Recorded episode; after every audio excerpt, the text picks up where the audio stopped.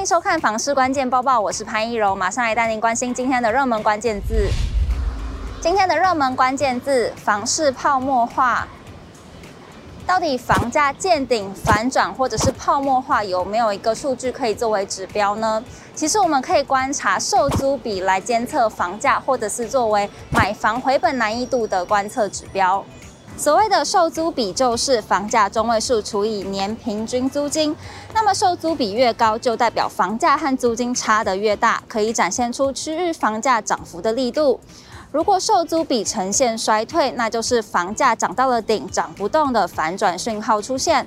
而六都中就有二十区出现了这样的反转讯号。台南市不动产估价师公会统计了六都三十到五十坪住宅的售租比，观察去年和今年上半年的数据，可以发现，台北市的文山、松山、内湖区都呈现衰退，其中以内湖区跌幅最多。新北市的莺歌、林口、淡水、树林区不仅售租比呈现衰退的情况，上半年的数据也低于新北市的平均四十四点一五。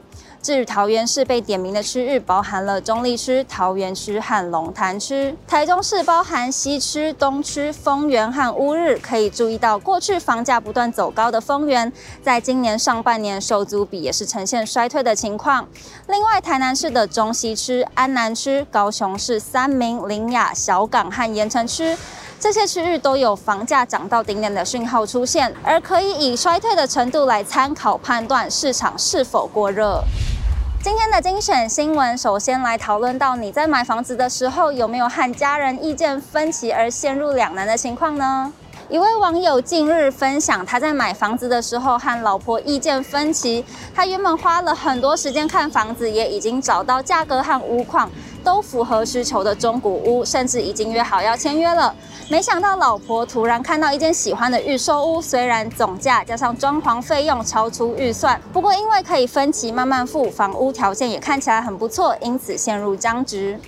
网友纷纷表示，这个选择题答案很明显，一定是选择坪数较大的中古屋。一个是看得到的，一个只是在纸上画一画，嘴巴讲一讲。而且中古屋的生活空间还更充足。另外，也有人表示，如果要以自产的角度来看，应该要往二十年以上的房子找。不过，邻居的素质也要多加注意才好。接下来，来关心预售屋新制的话题。预售屋新制从一百一十年七月正式上线，其中一项变革就是针对预售屋销售资讯全面纳管，在销售前要办理备查，至今已经上路满一年了。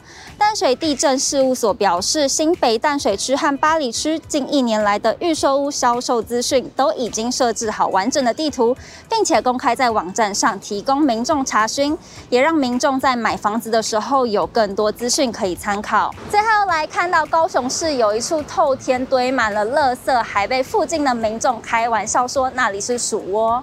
经由环保局的强制介入，总共耗费了五天，才把里面三十二吨的长期堆积垃圾清空。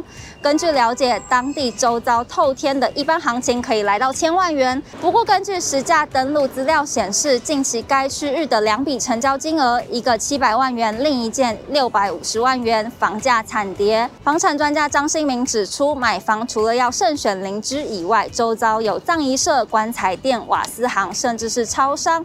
都是容易让住户反弹的闲物设施。他补充，超商虽然方便，却因为营业时间长，来往的人比较复杂，容易发生群聚酗酒或者是斗殴的问题，在安全上有疑虑。今天的买房卖房，我想问有网友提出疑问说，大家对凶宅的定义到底是什么呢？如果出事在公社，到底算不算？有人说在公社出事，其实就不算是凶宅。也有人提出，虽然在公社出事不算凶宅，但是凶宅之所以不受欢迎，主要是因为心理因素，而非实际屋况所导致。所以最重要的是人们对于房屋的感受和评价。